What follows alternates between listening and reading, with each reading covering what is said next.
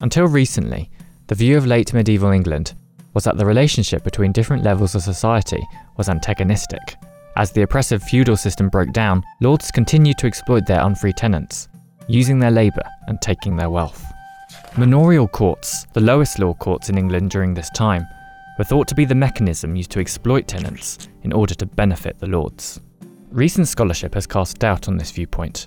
LSE's Dr. Spike Gibbs has been looking at historical records of manorial courts to see how power was distributed in local communities throughout England, and to see whether courts made life fairer for people. Was this a time beset by power struggles, corruption, and lawlessness? If not, how did a system of order prevail? One man's story may provide an answer.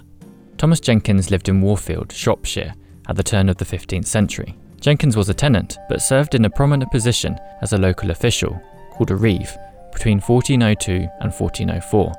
But it was only once his service had come to an end that questions about his behaviour emerged. In July 1405, the court, comprised of members of the community, asked Jenkins to account for two shillings he had made for selling some pigs that were the property of the Lord.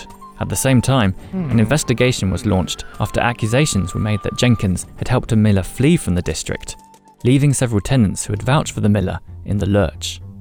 While he was found not guilty on both fronts, it wasn't long before he was facing another inquisition. Plague had spread through the community during this period. One of Jenkins's duties was to requisition the land and property of those who had perished and return the money to the Lord. Jenkins reported making three shillings and one pence for this work, a figure that some had found troublingly low. Jenkins was brought before the court on suspicion of fraud. And so it proved. Jenkins had embezzled money in multiple schemes beyond his work during the plague. He had issued fines for land transfers without notifying his superiors or giving any of the money to the Lord. He had then attempted to cover up this embezzlement by doctoring the rolls of the court, which documented financial transactions. Thomas Jenkins' criminal activities, then, were a problem for both the Lord and the tenants. While the Lord was being defrauded, tenants' land transfers were not officially recorded and were hence invalid. Jenkins's punishment was set at the extremely high sum of 48 shillings and 8 pence by the Lord's Council, although his lands were returned to him due to his poverty and perhaps to give him a means to pay the fine. The Manor Court therefore benefited both the Lord and tenants, as it enabled them to expose and punish Jenkins's law breaking. Jenkins's case is not unique.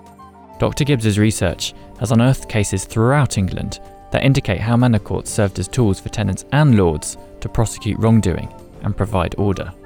While corruption and exploitation almost certainly did occur, Dr. Gibbs's work suggests a more functional, fair, and harmonious system of local governance, at least between lords and the local elites who ran these courts. Rather than lords and tenants perpetually being at each other's throats, manor courts served as a more equitable building block of medieval society.